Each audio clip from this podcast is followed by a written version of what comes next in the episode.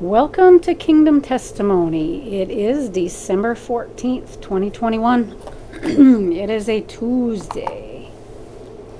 Um, and today I'm going to continue with um, the memoir testimony. I left off in uh, March of 2008. I apologize for any background noise. I have a little space heater going. Um, also, there's like 40 mile an hour gusts outside. Um, and it's it's loud for me. So I'm hoping it's not loud on the recording end of it. I apologize if it is. Anyway, so let's get going. um, and the Lord is the one who's pushing me forward on this. I it's not that I'm trying to put it out of my mind. It's just I think my subconscious is telling me, you know, this isn't fun revisiting this. But anyway, let's get going. Okay. So on the last podcast on this, I had read the paragraph of February 22nd. Uh, me and my daughter got to my sister's house in Nebraska. Um, so we followed. I we followed each other from Nebraska up to Moorhead, where my mom was living. Okay. Um, March 3rd, 2008, at mom's. And all of this I took from my journals at, at the time. So, so this isn't going off of memory of what happened. I kind of want to make that clear because I get pretty specific of thing about things that have happened, and and it's not off of memory.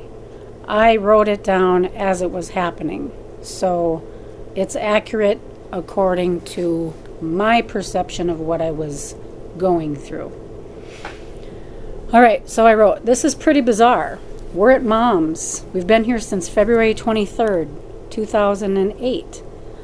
I'm in my old room, the green room. It still smells a little like dog pee, but the smell of cigarette smoke is gone. Mom's next door in her bedroom, the blue room. She's on oxygen and no one can smoke. What a blessing. The combination of dog pee and cigarette smoke shut up in a house for 20 years is a smell like no other. My sister Vanny is in her old room, the room she had with her oldest as a baby. It used to be mom's sewing room.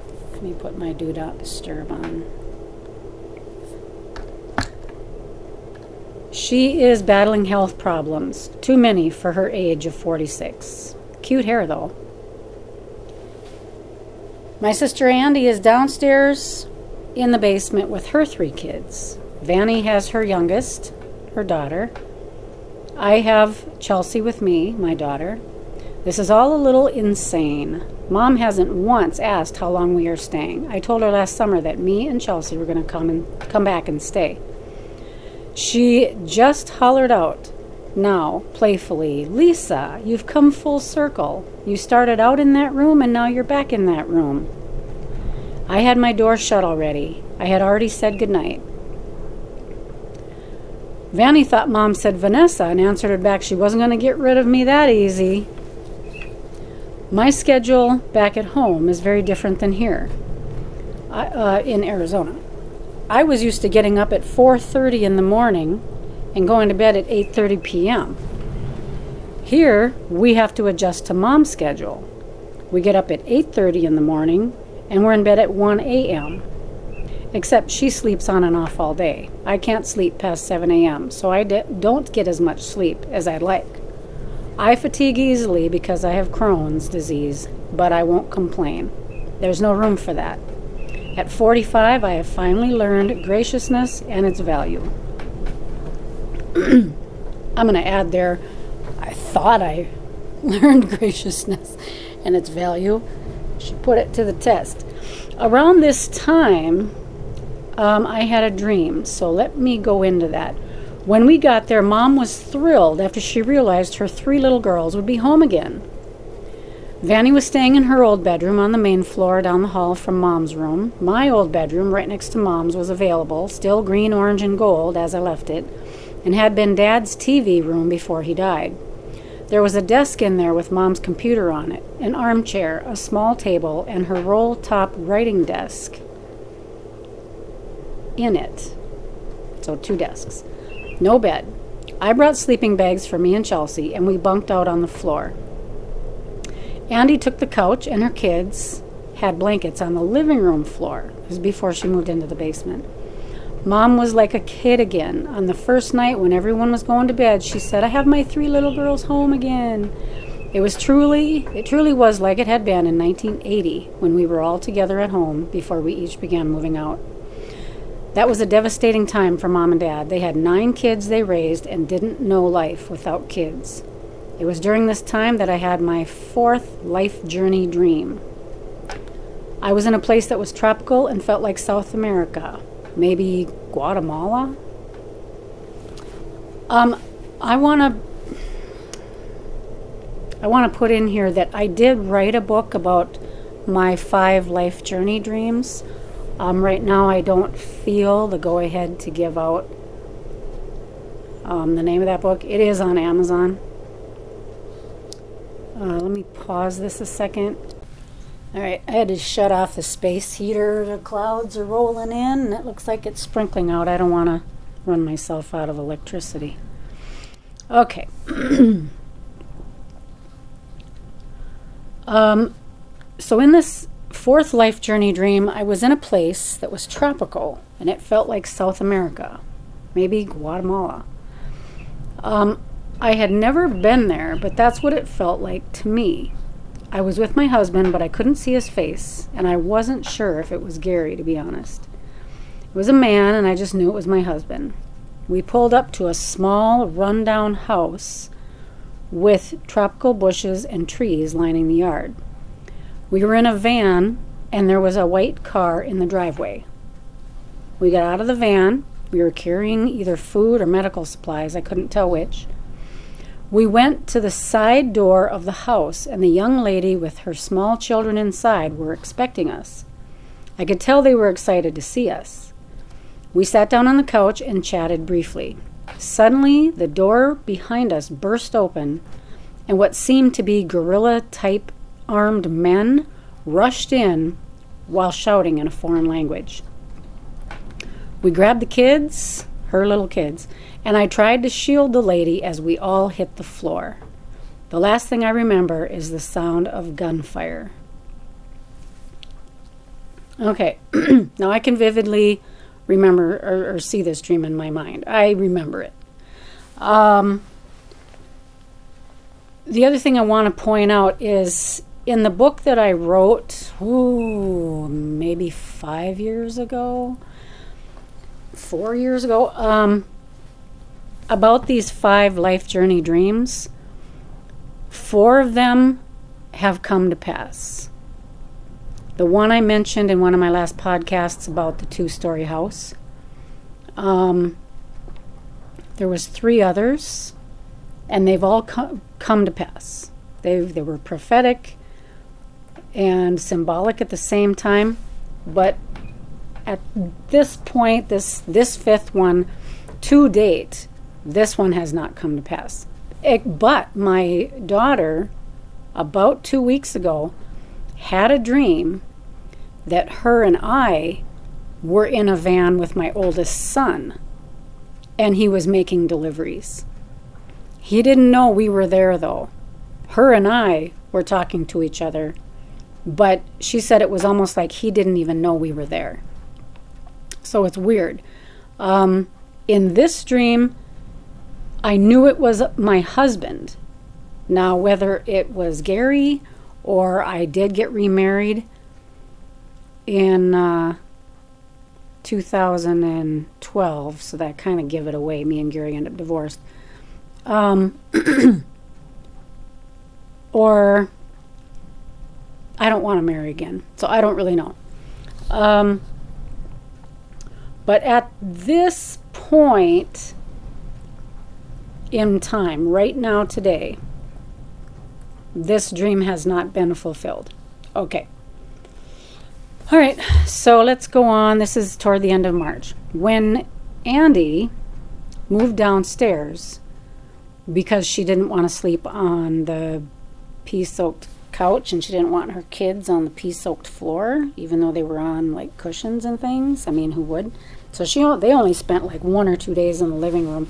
And also my mom still thinking that the couch was new. She remodeled like 10 years earlier, but to her that couch was still new.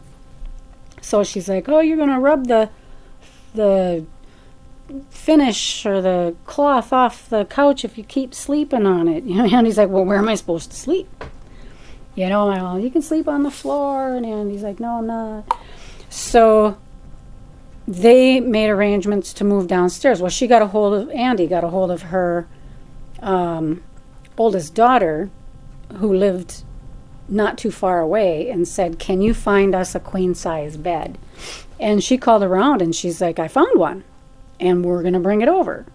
So um, they moved down into the basement. When she got down in the basement, there was mold. Now, this is Minnesota, so basements getting water in them in older houses is fairly common um, unless they are properly repaired, like drain tile and things like that. So there was mold everywhere, about knee high in the basement. Um, the foundation was badly cracked, and it was a wet basement in the spring, typically. Um, this was still early spring and it was dry, but the mold was still everywhere from years of just sitting. Um, since my dad passed away and my mom had her stroke, she never went downstairs. It was basically like she shut the lights off after ceramics class one day and just walked upstairs and never went back.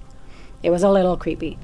So I told Andy we need to cut away all the moldy parts about knee high in the sheetrock throughout the whole basement. We didn't tell mom that, of course, because to her, the basement was still in tip top shape from when she was having classes.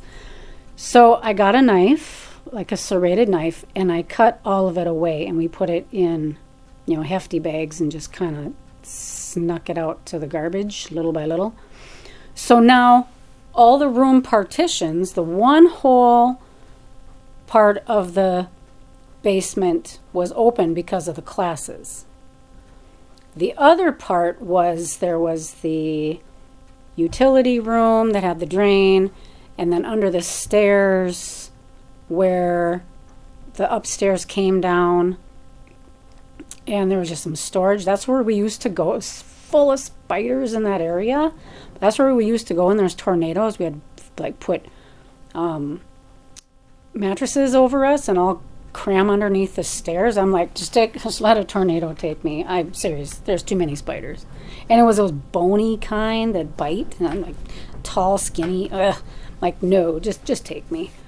Um, so there, and then it was mom's office that had a section behind the furnace that had um, two kilns where she had the two kilns. Now they were sold, and then that had like a window right there into the backyard and then the next room over was where the sump pump was, and we were wor- worried that the sump pump wasn't working because of the um, mold. Um, and so that area, when um, it, that area was just a storage area for Christmas decorations for the ceramics room, um, unfinished greenware from customers that never came back to get their stuff. Um, same thing in the utility room. Shelves and shelves everywhere of just unfinished ceramics. It literally was like just locked it up one night after class. Okay, so now all the room partitions were see through all along the bottom in the whole living area of the basement. Um, Andy and I received donations of two beds. Now, she got her bed, and then shortly after, I told Andy, I said, I'm, I don't want to stay next to mom in the bedroom. Um, it's creepy to me. So she started looking for a second bed. Um, she also received a couch and a TV for her son. So his bedroom was close to this north end by the utility room. She, and Andy put her bed. And we took all of the ceramics tables, there was tables everywhere. And we just kind of rearranged down there. So it was sectioned off so Tyrell could have his own areas. I mean, he's like 15 year old boy, you know. And then her younger daughters slept with her. And then the tables for um, ceramics we used, you know, for whatever, eating and whatever. The basement was always the creepy place in the house. And I think I might have touched on this earlier, but we would intentionally scare each other down there when we were little kids. Our brother thought it was funny to go to the top of the stairs when we were playing, shut off all the lights to the long staircase. I did. I remember talk about that staircase when me and my sister Vanny were sleeping in the basement and the thing in the green robe came down. I, I have talked about that on this. We knew we had to go through the dark to turn the lights on again, and no one wanted to do it. Okay. When mom had her ceramics class down there about 20 years ago, she would watch paranormal shows and then she'd hear strange noises. So this was right before she, right when she started doing her ceramics class, and I think she did them for like 10 years. She thought it was funny until we all moved out. She was down there alone. My dad never went downstairs anymore since he took over the, um, since she took over the basement for her business, and he set up his hobby woodworking area in the garage. Um, I'm not sure of the date, but it is. It was in March. I wrote this AM. Now I'm still in my old bedroom next door to my mom's room. Sleeping on the floor in sleeping bags with Chelsea.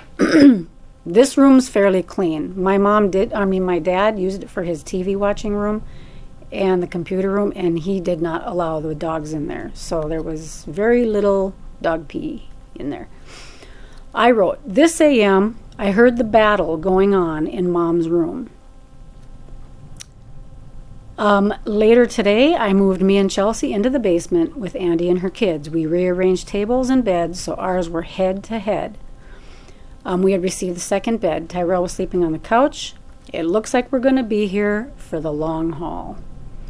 So, what we did is we set the beds head to head and put a long, skinny table between them. It was an orange table, I remember that. So this long skinny table was like a headboard and then Andy and the girls put their stuff on their side, me and Chelsea stuff on our side. The table was probably two feet wide and like five feet long. Um, this period of my life had a lasting impression, to say the least. It was a spiritual battle, not just going up and taking care of my mother. There were nights I actually heard a battle taking place in her bedroom. I kid you not, this was a spiritual battle for her life, not her physical life, but for her soul. I don't go into detail about that battle, but I will tell you about it right now. I remember it crystal clear. I woke up. Um, it was only like one or two in the morning. I hadn't been sleeping very long.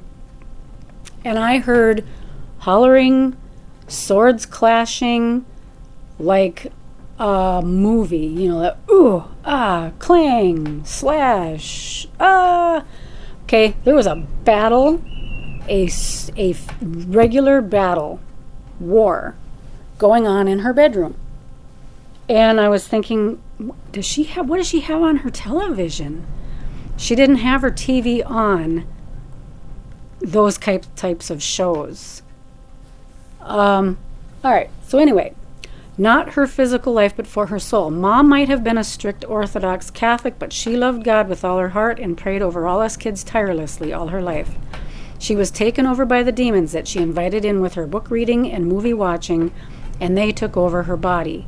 When she beat them miraculously, when she beat cancer, when they manifested as cancer, they came back in 2008 with full force. Vanny couldn't see it. Me and Andy could. Me and Andy were sent there to do battle, spiritual battle, to pray for her. The notebooks of that time will have that kind of verbiage in them, and no one, no, not even Gary, will understand it. But me and Andy felt it and knew it. This was a war. Now, in the basement, we had to do a little remodeling to make it livable. Dad passed away six years earlier. Mom gave up running the business when she got cancer at about the same time. And due to a badly cracked foundation, the spiders and mold had taken over. It, but it was better than being upstairs, where years of untrained dogs and cigarette smoking made the upstairs almost unlivable. Vanny's room was clean because she kept the door shut. Her youngest daughter only stayed there on weekends, so she didn't mind it too much. The kitchen was clean because Andy and I would scoot the two remaining dogs out of it when they ventured in, and one of the first things we did when we got there was clean the kitchen. The floor was like orange, and when we got done with it, it was it was like ivory colored again.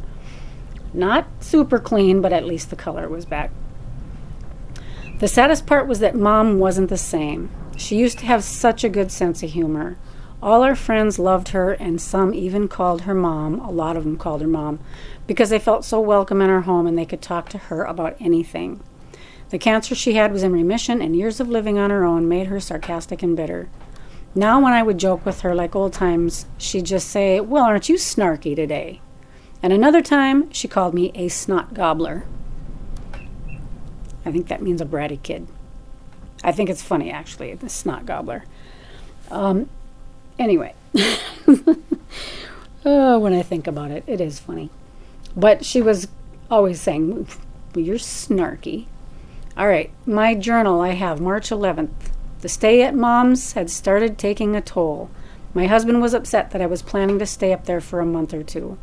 We were self employed and I was doing the bookkeeping still, but I felt the Lord was telling me to stay until He says it's okay to return.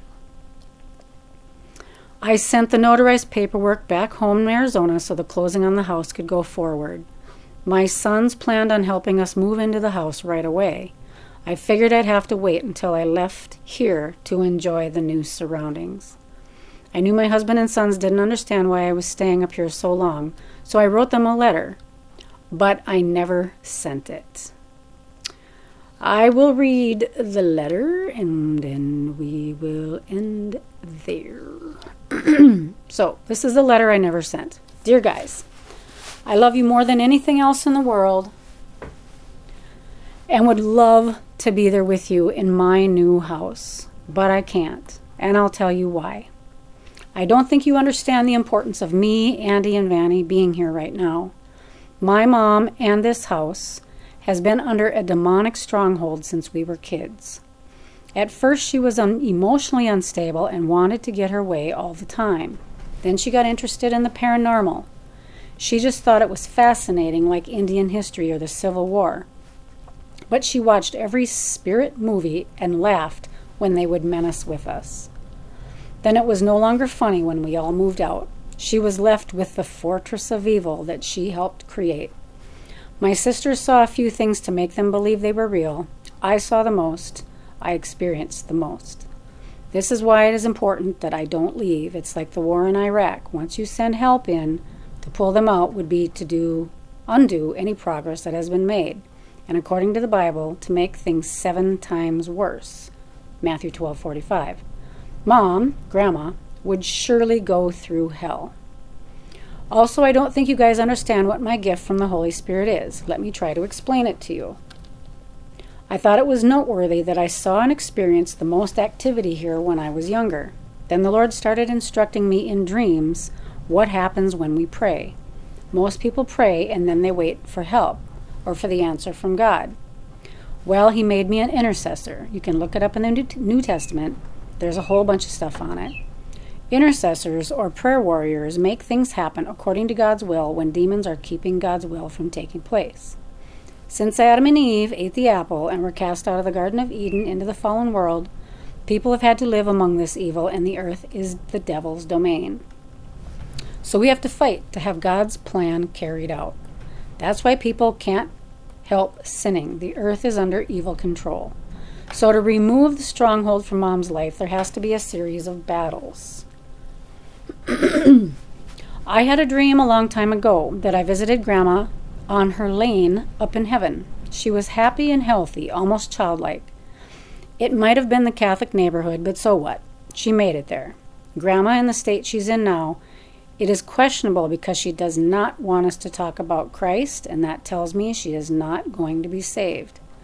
It is by Him that we are. If she rejects Him here, she will reject Him there. That was my fear, anyway. It is the evil forces that are blocking her acceptance of Him. Strongholds have already come down. I heard a battle taking place in her room about eight days ago in the middle of the night. Shuffling, fighting, screaming. Shortly after that, I moved into the basement too, only because now her TV is so loud it cuts all silence.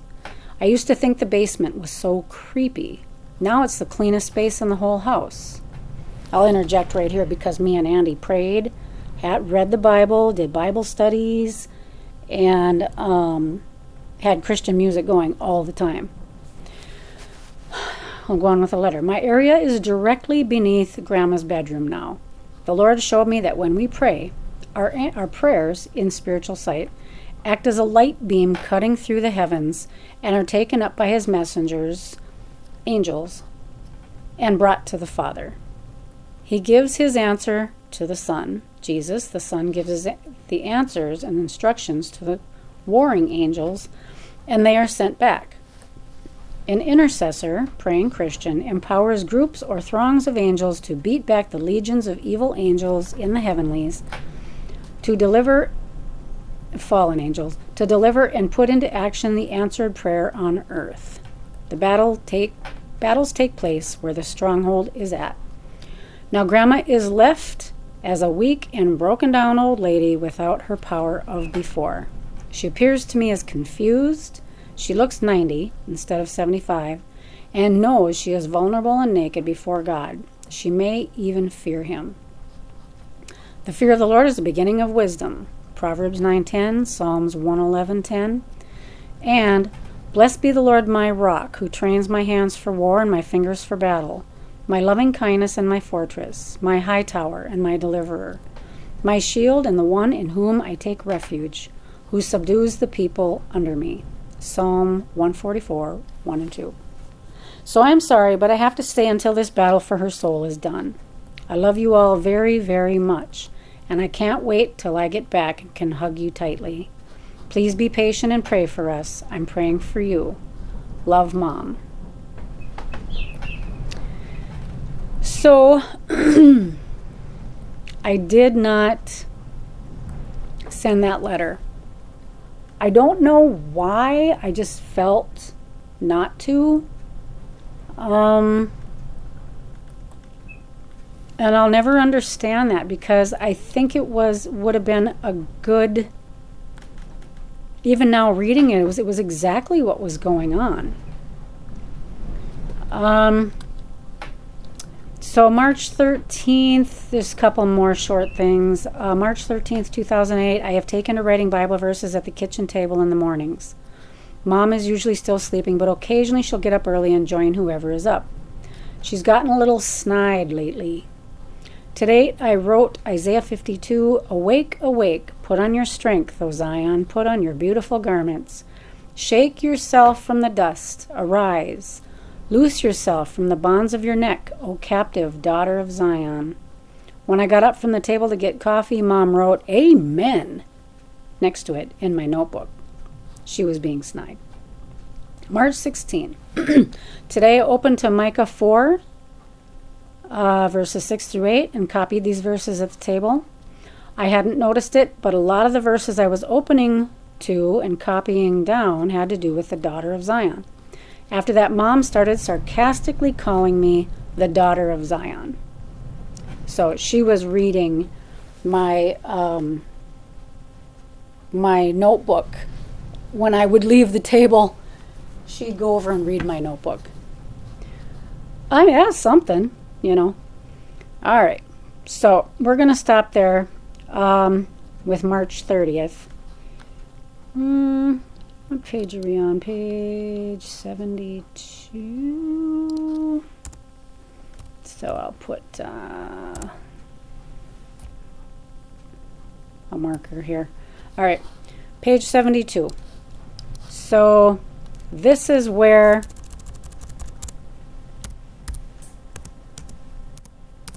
we had just gotten there. We started realizing this is a spiritual battle. And um, now remember, I was going to title this memoir Lindenwood because that's the name of the park that I would drive to when it got so bad in the house that I couldn't even think in the morning, pray, nothing. It was it was so evil. It got so evil. Um, Mom would sleep in, so in the mornings I would drive to Lindenwood Park and, you know, like get a coffee and a roll or something. And I would be there from like 7 in the morning till 10, 10.30 when Mom would wake up and then I'd come back to help my sisters. But, um, all right, so I'm going to leave it there. And we'll pick it up again very soon. And so I pray you all have a blessed day.